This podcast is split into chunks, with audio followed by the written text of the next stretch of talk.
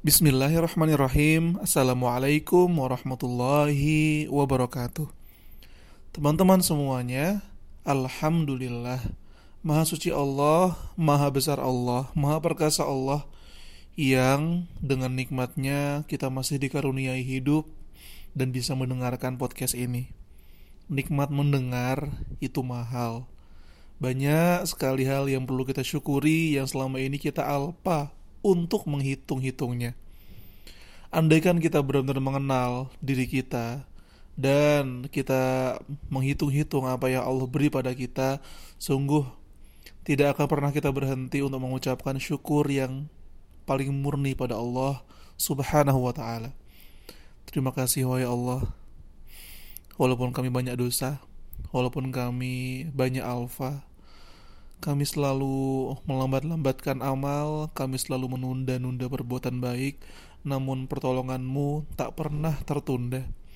Namun kasih sayangmu tidak pernah engkau lambatkan. Engkau datangkan tepat waktu. Engkau datangkan tepat di saat kami butuh. Ya Allah, jadikan kami hambamu yang bersyukur. Jadikan kami hambamu yang selalu sadar akan nikmatmu dan menjadikan nikmat ini sebagai modal bagi kami untuk terus berkhidmat dan beribadah padamu, mengajak orang-orang untuk mencintaimu, mengajak mereka yang belum mengenalmu lebih mengenalmu, mengajak mereka yang hilang dari pancaran sila sinar cahayamu kembali mendapatkan pelita yang engkau suguhkan pada siapa pun yang datang padamu sebesar apa pun dosanya. Teman-teman semuanya, Fir'aun itu seorang raja, salah seorang pemimpin yang diabadikan dalam sejarah dengan kekuatannya dan kekayaannya. Fir'aun itu bukan nama orang, dia nama gelar.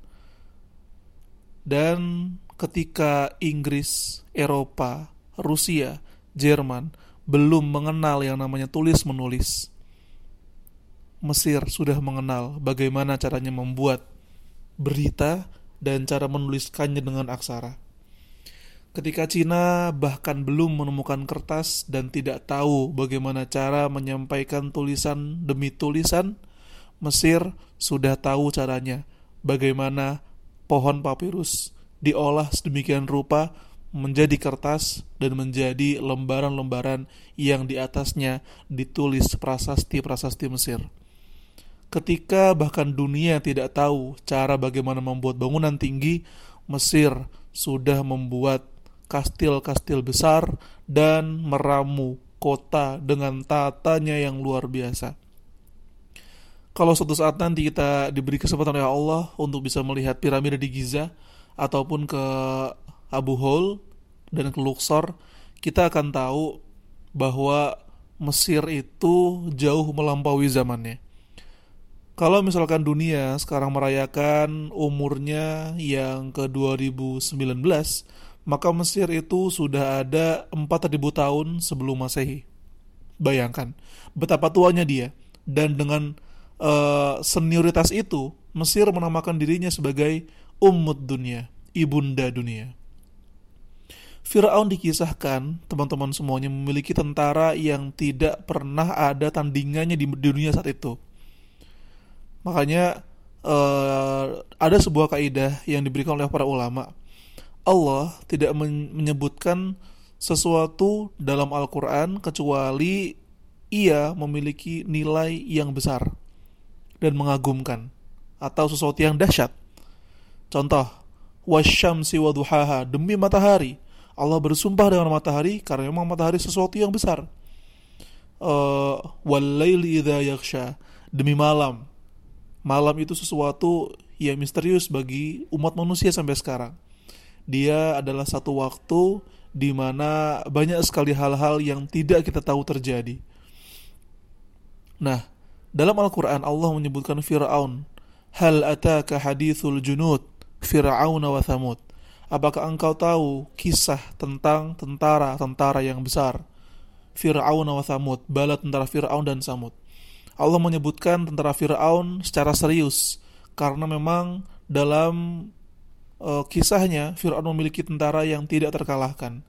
Ada sebuah riwayat yang bilang ketika Fir'aun mengejar Musa dan kaumnya melewati Laut Merah, jumlah tentara Fir'aun adalah satu juta pasukan.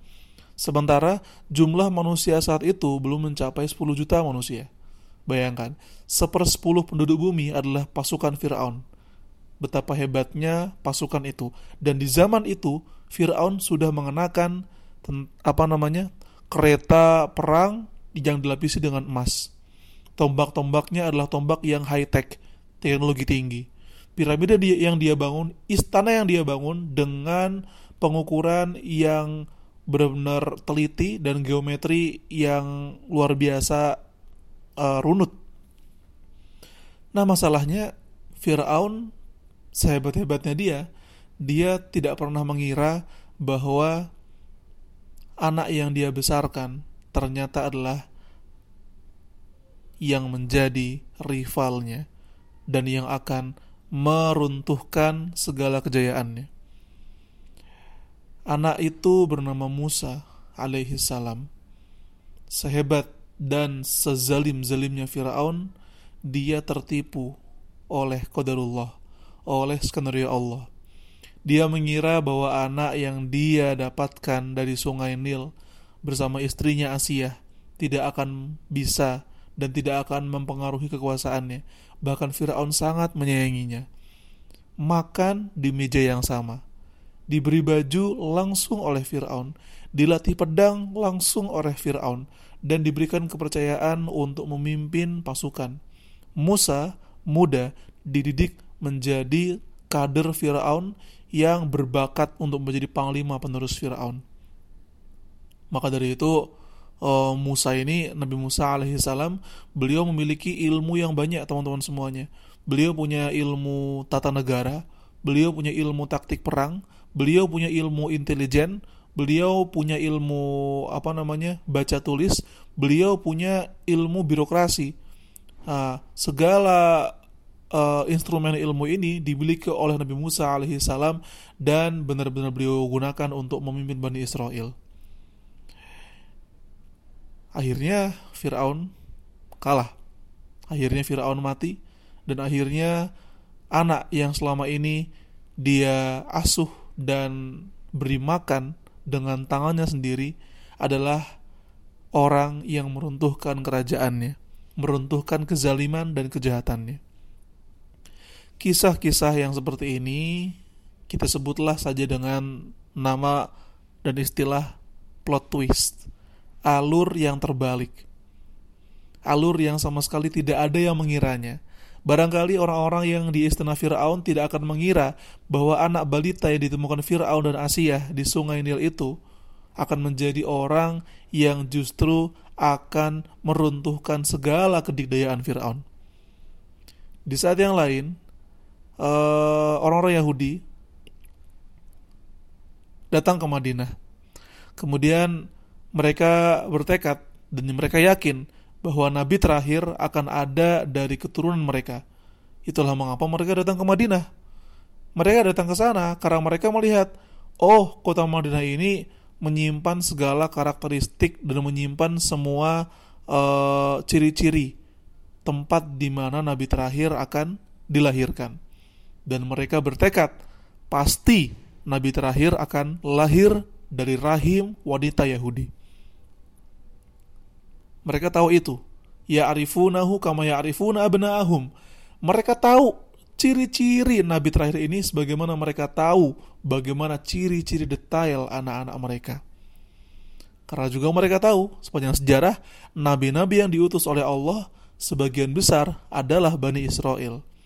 Namun ternyata plot twist Allah menganugerahkan nabi terakhir ini lahir justru dari keturunan Nabi Ismail alaihi salam. Nabi Ibrahim alaihi salam mendapatkan mimpi tiga kali untuk menyembelih anaknya Ismail alaihi salam.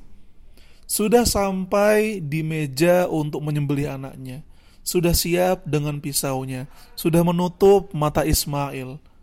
Namun ternyata plot twist terjadi.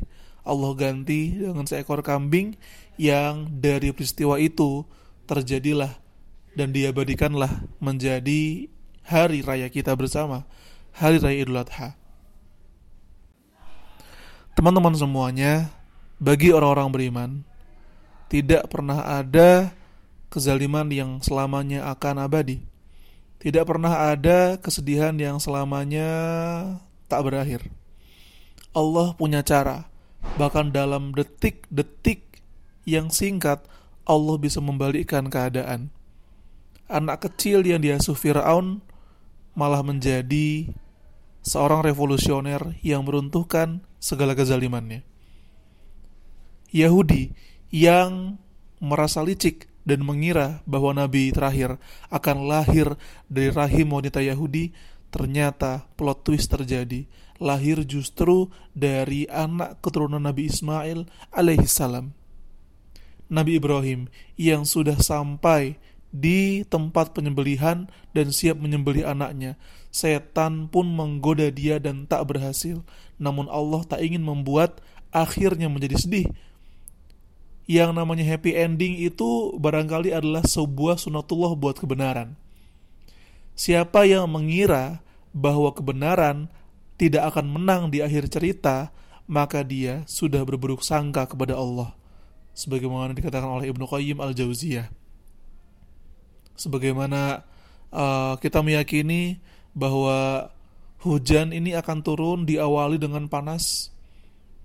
Kita tahu bahwa gelombang pasang tidak akan datang sebelum air surut. Begitulah sunatullah terjadi. Plot twist ini banyak terjadi dalam sejarah hidup orang-orang beriman dan tidak menafikan jikalau dia terjadi dalam hidupmu. Dalam detik-detik yang singkat, Allah Maha Kuasa mengubah hidup kita dari sedih jadi bahagia, dari penuh air mata menjadi tangis yang penuh haru.